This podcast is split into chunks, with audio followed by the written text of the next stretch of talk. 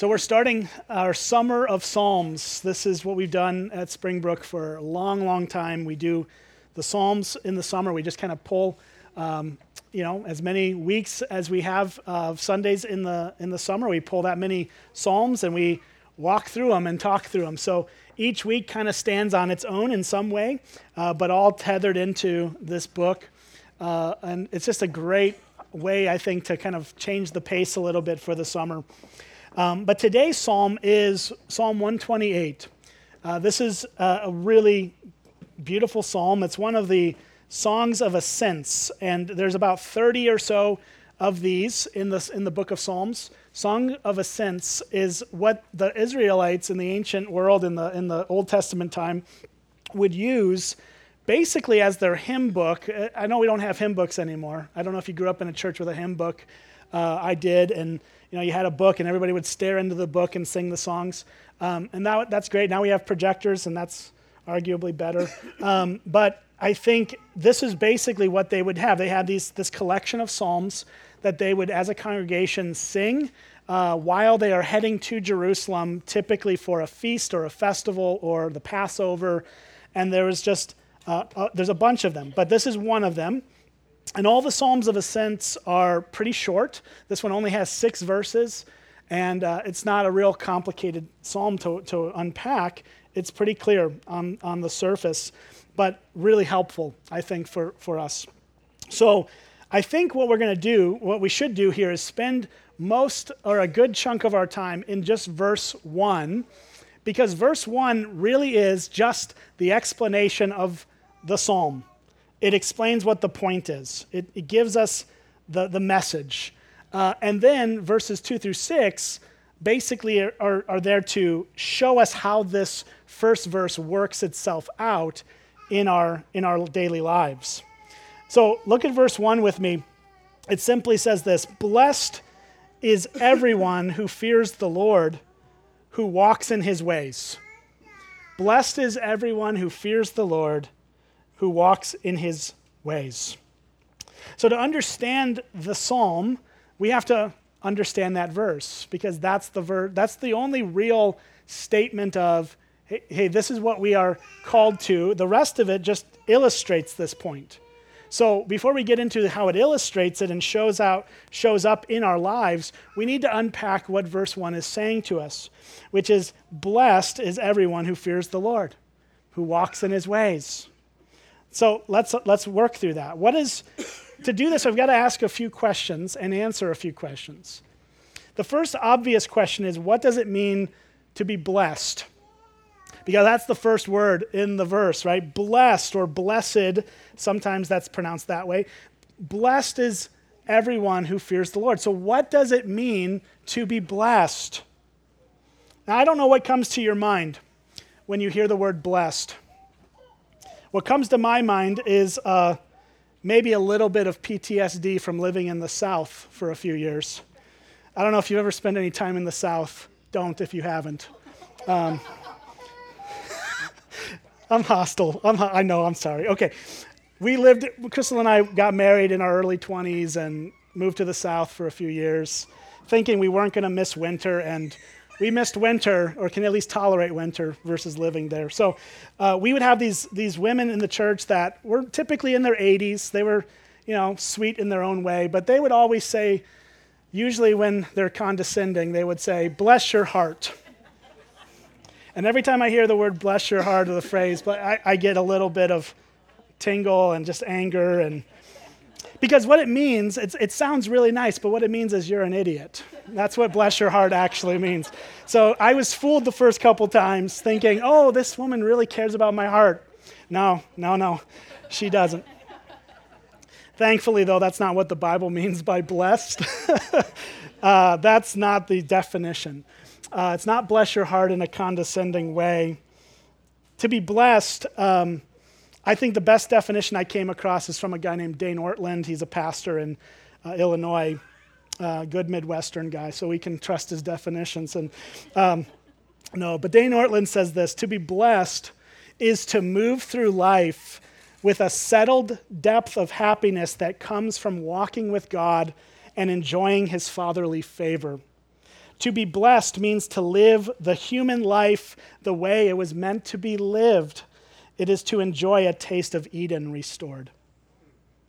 I think that that, that phrase, to be blessed, means to live the human life in the way it was meant to be lived, is such a helpful definition because that's really what the biblical definition, biblical understanding of this word blessed is. It is life that is ordered correctly, it is life that is actually uh, the way it's meant to be lived by God.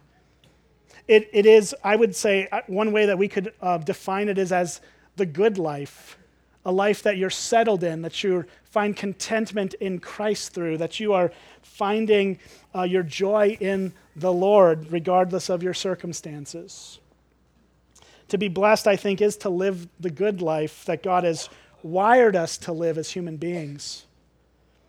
So that's a definition of being blessed, and I think that that is uh, a really helpful one. And so when you get into the New Testament and you read the Sermon on the Mount, where Jesus begins with, Blessed are the peacemakers, blessed are the meek, blessed are all these things. He's, he's saying that to, to be in the good life, to live life as it was meant to be lived, is to have these attributes.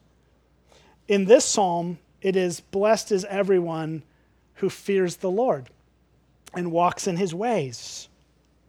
So, how do we get in on the life that God has made us to get in on? How do we live in a settled depth of happiness by walking with the Lord and, and experiencing his fatherly love? How do we live the human life in the way it was meant to be lived? The, the text doesn't leave us to wonder, it tells us how. It says, everyone who fears the Lord. To get into the good life, the blessed life, the life that God has, has for us and what He's designed us to be, is entered into through fearing the Lord. So that leads us to the second question What does it mean to fear the Lord? Again, I think these words sometimes carry different meanings depending on how we uh, understand them or what we think of. And when we hear the word fear, I don't think most of us associate it with the, with the biblical definition that's being used here. We think of emo- an emotional feeling that comes from uh, a sense of terror or horror, or maybe we associate fear with hiding, right? When, when we fear something, in the way that we typically use that, in, that word in English, it denotes the idea of trying to get away from that thing, right? Fear triggers something in the human uh, mind that we would call, or psychologists, they call it fight or flight. And there's a response to fear in, in the way that we think of fear. And uh, so when we're afraid, we typically either go, I'm going to run from this and get away, or I'm going to just stand my ground and try to beat this fear into submission. And one of those responses typically is what we, what we do. But that's actually the exact opposite of what the Bible means by fear in this context. There are, there are times that the Bible uses the word fear in that same understanding, right? That when the, when the Bible says, do not be afraid, or do not fear, which it repeats hundreds of times throughout the scriptures, it's addressing that issue, right, of, of being emotionally afraid of something. Uh, and, and to instead pivot our hearts to the Lord and trust Him. But to fear the Lord means something entirely different in this context. It, it means um, that we are living our life as if God actually exists. That's what it means to fear the Lord. It is to walk in a way that submits and bows to his kingship, that remembers his gracious redemption. To fear the Lord means that we yield our lives to his will and we seek to follow his ways as our gracious deliverer. And, and I think we can actually get to that definition in the psalm in verse 1, where it says, Blessed is everyone who fears the Lord. And then I think it actually defines what fearing the Lord means who walks in his ways. So to, to fear the Lord is to live with your life ordered in such a way that you actually functionally believe that God exists and that he is who he says he is, and that you're going to align your life to his ways and his will. To fear the Lord is to, to have this humble respect and adoration for God. We, we do not want to be functional atheists. Functional atheists are people who may say that there's a God, but then live as if he doesn't exist. You can be an intellectual atheist and believe that God doesn't exist at all, and then you're, then you're off to the races, and also, the Bible says, a, a fool. But for those of us who profess to believe in, in God, or at least a God, um, the logical conclusion of that is that we should actually live as if that, that God exists and is who he says he is. And as Christians, we submit ourselves to the true God, the one and only God, the God of the Bible, who has made himself known to us fully through Jesus Christ and through his written word. And so we to live the blessed life is to fear the Lord, and to fear the Lord is to live in his ways, to walk in the way in which he has wired us to live. There's, there's one more thing that I think we need to define from this passage, from this verse, before we get into the illustrations of the blessed life. And that is the question who can get in on this? Is it just for the religious elites? Or is it just for people of a certain demographic? Or who is it for? And the, the text tells us blessed is everyone who fears the Lord. If you are willing to fear the Lord, you can get in on this. It is open to anyone who brings their life under submission to the Lordship of Jesus Christ. It is open to all. And so I think to put this all together, what it means to be blessed, what it means to fear the Lord, what it means to get in on this, we can simply say this. It's everyone can live the life that God created us to live if we're willing to submit our lives to Him, with Him at the center through trusting in Christ. What it means to be blessed, what it means to live the blessed life, is to live our lives with Christ at the center. Because if Christ is at the center of our lives, then regardless of what happens in life to us, we have an eternal home with Him. We have spiritual blessings, which we'll get to towards the end of this. We will unpack some of this, but we have, we have our lives exactly where God wants them to be, even if our external circumstances do not get us uh, always to the, to the ideal of what we would, how we would define that. So let's look at then the rest of this psalm, because there's only five verses left. And uh, the rest of this really just shows us, it illustrates how the blessed or fulfilled life looks in the world. Now, admittedly, uh, it can be very easy to read a psalm like this and kind of play the checklist game and go, Do I have that in my life? Do I have this in my life? And if I don't, then I'm not blessed or I'm somehow excluded from this. That is not how this is meant to be seen. You are not a lesser person if you don't see the things that are in this psalm present in your life right now or in the way that you thought it would. What this psalm is doing is it's giving us a picture of how the life of a person who fears the Lord and walks in his ways will look for many, if not most people, but not all people um, we have to understand we live in a fallen world. This, much of this is ideal. We, we can see much of this in our lives, but we won't see all of it all the time. And so I want to start with that caveat because I don't want anyone here to be discouraged in that if I'm not somehow measured up to this psalm, then I am not blessed. That's not the, that's not the takeaway that I want you to have. And I'll try to articulate some of that more as we go. But I think that for, for most people, or at least many, many people, this, this way in which the psalm articulates life is how we will experience the blessing of God, at least on this side of heaven. There's a, there's a better blessing to be had through Christ, and that is in eternity, which is where we'll land the plane in a moment. But I want you to know that this is just what life on earth can look like. And it's an example of it. Okay, so let's look at it. Verse 2, I think there are three uh, kind of characteristics or markers of the blessed life in this psalm. Verse 2 is the first one, verse 3 and 4 is the second, and verse 5 and 6 is the third. So we'll take each of those in turn. Verse 2 says, You shall eat the fruit of the labor of your hands. You shall be blessed, and it shall be well with you. The first marker of a blessed life, uh, according to the psalm, is a productive job or role in society. You shall eat the fruit of the labor of your hands. In, in the context of ancient Israel, a productive job meant having a farm that was fruitful and productive so that you had plenty of food to feed your family and plenty to share with others.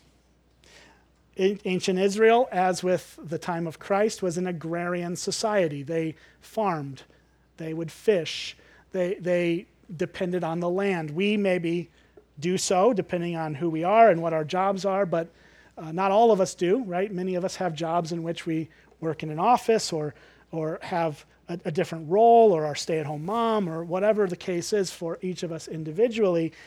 But I think the principle here is not that we all have to have a farm that then produces the fruit that we get to eat from, but that we have some productive role to play in our society. That means using your talents or your mind or your hands, uh, depending on how God has gifted you and wired you, in order to offer a product or a service or sustenance to allow uh, you to provide for your family and ideally for you to help others.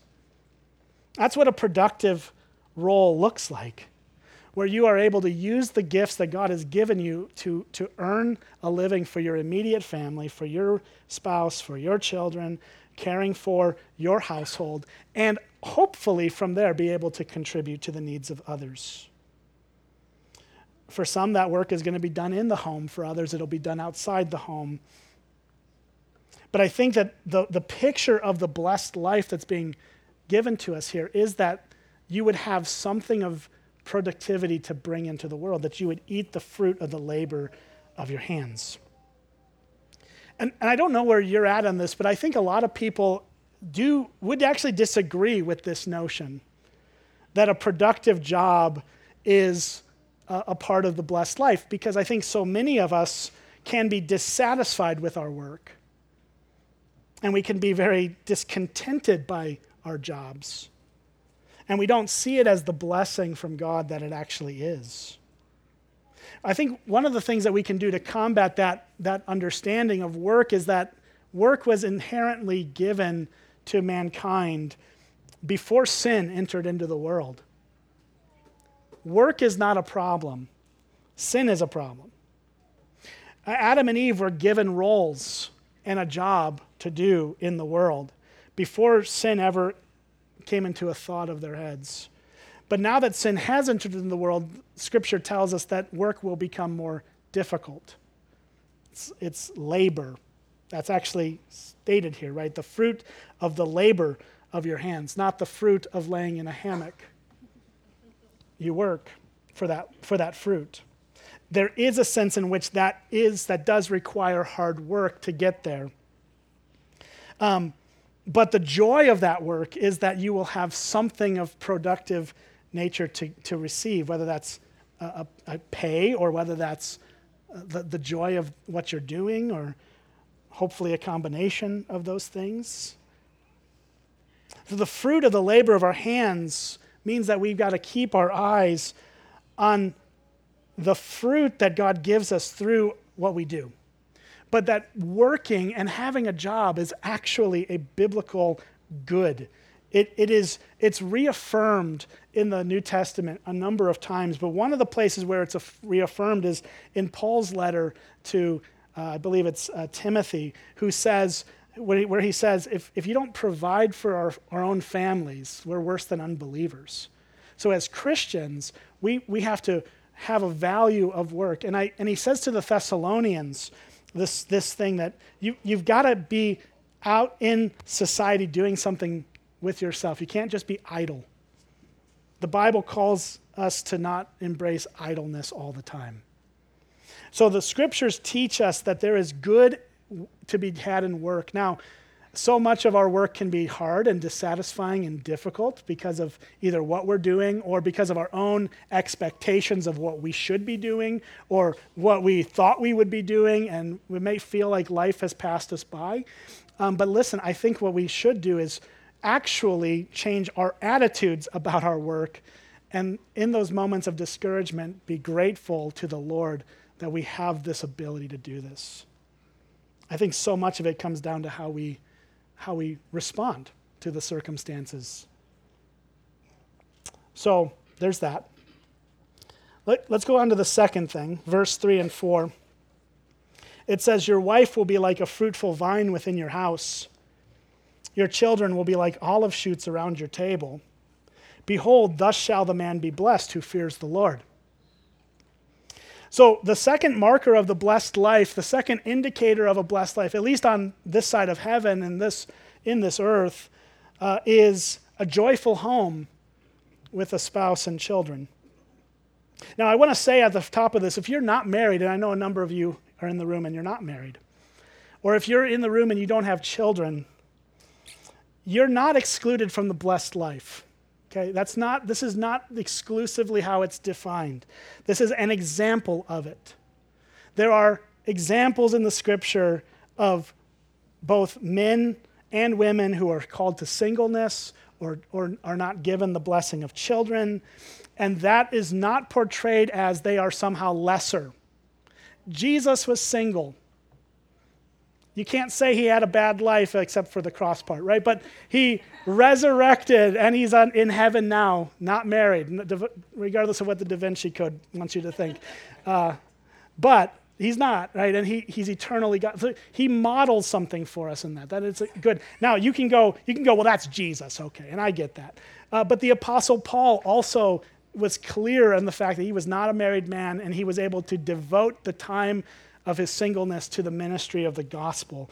These are not lesser callings, they're just different callings. So, so listen, that's, I want you to know that.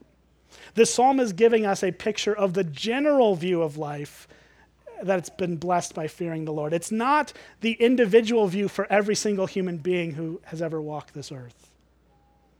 So please hear that. Now, transitioning though to what this, these verses are saying to us, which is that we need and ought to value family in our society and in our churches in particular, and in every society, right? I know that we're living kind of in a time where it, it appears, and it, it is the reality in some cases, that people are trying to tear down the, the family. This has been happening forever. Okay, if we could get into a time machine and go to the Roman empire days, we'd be horrified. And uh, yeah, I mean, it's always been happening, right? Family values have, because we're sinners, uh, have often been broken down. And we are living in a time when that's true. But as Christians, we ought to be living in a different way, for one thing, the way in which God calls us to live, which is to value our marriages and our children. The, the blessed life in this psalm is described as having a wife who is like a fruitful vine. Now, I'm going to explain what that means. That doesn't mean barefoot and pregnant for her whole life, okay? That's not, that's not what that means. What it does mean, what the imagery or the analogy of the fruitful vine involves, is that she is a bringer of joy to her husband and her children vines produce grapes, grapes produce wine, and the Bible tells us that wine was given to gladden the hearts of men.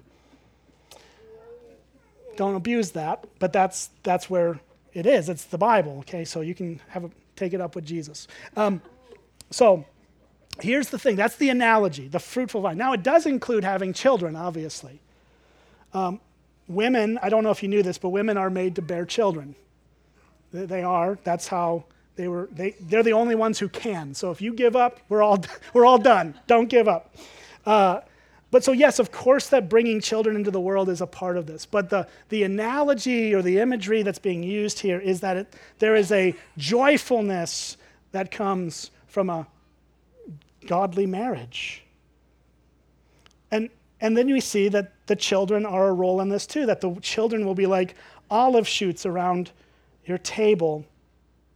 Olive shoots are is an imagery for uh, lots of potential and lots of energy, uh, sometimes too much of, of both. But we see that the idea is a, a, a blessed life involves a joyful family around a table celebrating what God has done.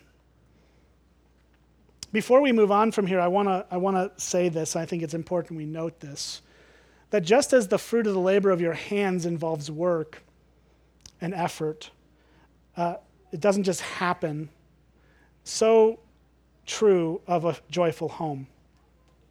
Joyful homes don't just happen. Joyful homes require effort.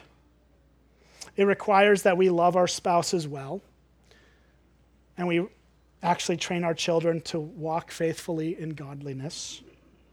This doesn't come by accident, it's intentionality. It's actually what the Bible says, right? We're to walk in his ways. And to walk in his ways in the context of marriage and children is to do what the Bible says we should do, which is to love our wives, if you're a husband, respect your husband, if you are a wife, and to raise your children to know and love Jesus.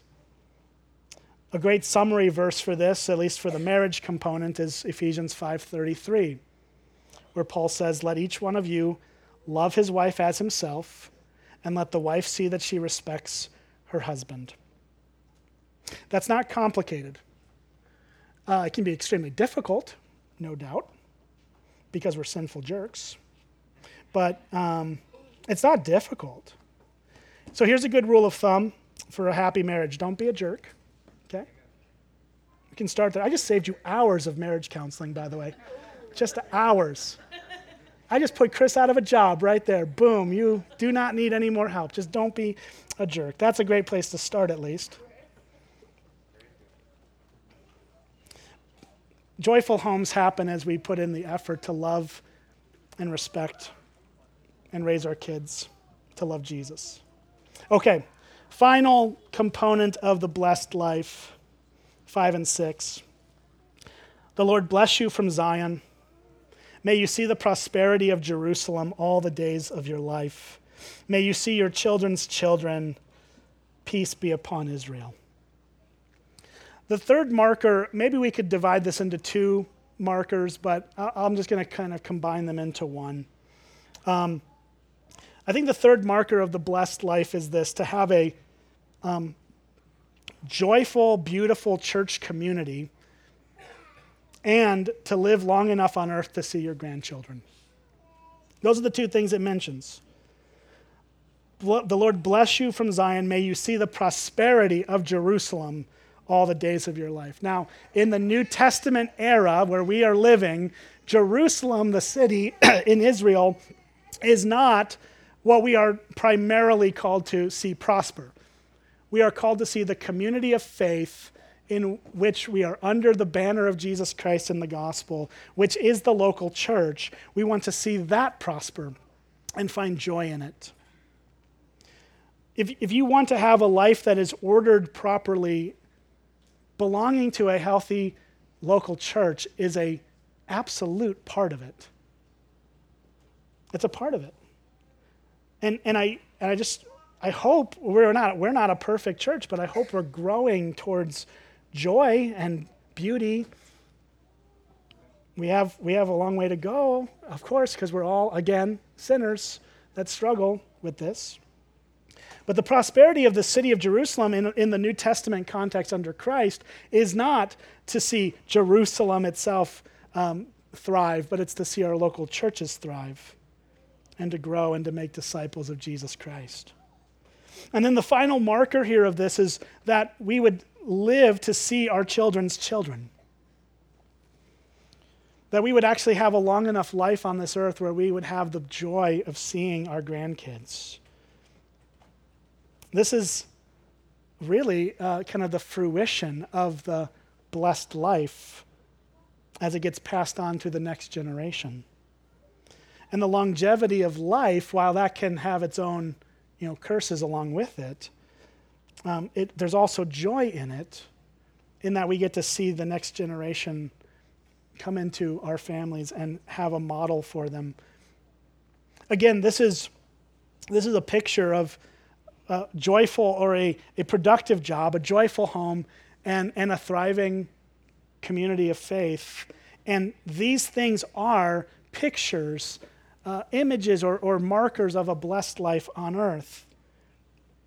But if we only focus on the blessings we have here on earth, we're actually missing the whole point of what Jesus came to accomplish, which is to give us far more than just life on earth, these 70, 80, or 90 years that we may have.